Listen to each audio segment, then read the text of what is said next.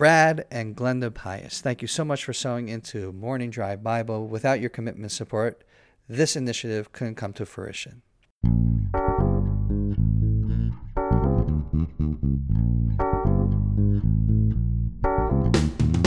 Good morning from Jerusalem. My name is David McCrutman. My name is Scott Kahn. And welcome to Morning Drive Bible. This has been quite a journey, David. It has been a journey, Scott.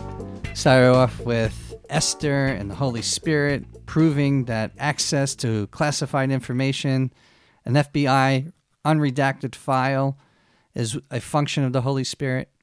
And then we understood the Holy Spirit as prophecy.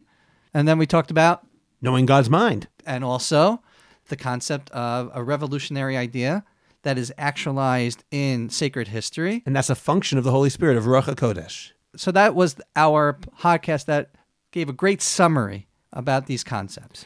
I want to make a point, David, which I think is important to indicate, which is that even though the book of Esther, having been written with Ruach HaKodesh, the Holy Spirit, is part of the Bible, and even though this biblical book mandates our celebration of the holiday of Purim, and in fact predicts that it will never stop, nonetheless, the holiday of Purim is not considered a biblical mitzvah, a biblical commandment, because the only holidays that are considered biblically mandated are those that appear in the 5 books of Moses. And summarized in Leviticus 23. Those 5 primary holidays in the Bible are Rosh Hashanah, New Year, Yom Kippur, Day of Atonement, Sukkot, the Feast of Tabernacles, Pesach, Passover, and Shavuot, which is normally translated as Pentecost, but our translation should really be weeks. The Feast of Weeks. The Feast of Weeks. And in addition to that, there are 2 other days mentioned in the 5 books of Moses, Shabbat and Rosh Chodesh, new month. Every month, which is either every 29 days or every 30 days, we begin a new Hebrew month. Those are our biblically mandated holidays. Purim is not that because it does not appear in the 5 books of Moses. Instead, it's considered a rabbinic holiday despite appearing in the Bible. There is a differentiation between a prophetic establishment of a holiday within the Book of Prophets, which is part of the Hebrew Bible. We call it in Hebrew Tanakh, Torah, 5 books of Moses, Nevi'im, which are the prophets, both minor and major prophets. And then we have the writings, the Ketuvim, which is Song of Songs, Lamentations, Esther, Ruth.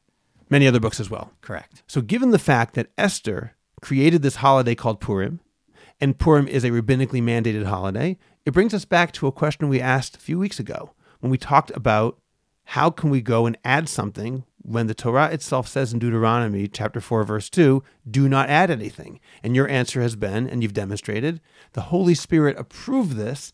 And I'll say one more thing. That alone, David, would not be enough. That wouldn't do it.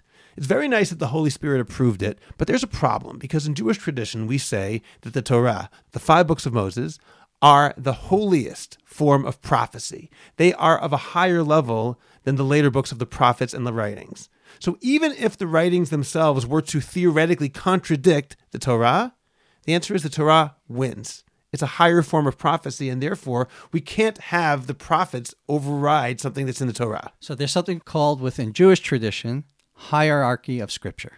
And in that case, hierarchy of Scripture would say that your argument about the Holy Spirit, Ruach HaKodesh, mandating Esther and mandating Purim is very nice.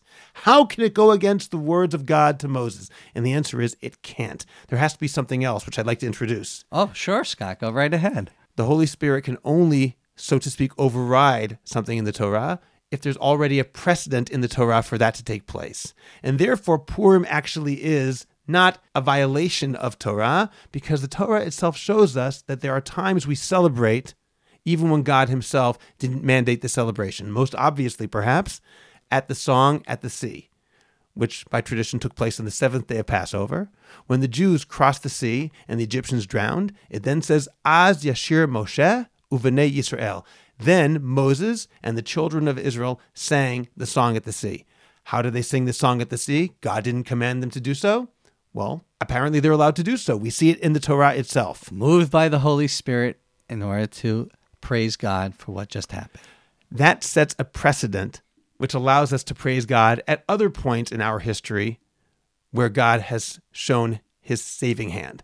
And therefore, Purim, it's not just that the Holy Spirit tells us to celebrate this, it's that the Holy Spirit does that in conjunction with the precedent already established in the Torah. Scott, that's great revelation you're bringing to the table. You're not the only person who can say something interesting around here, David. Every once in a while, I got to show I have competition here, guys.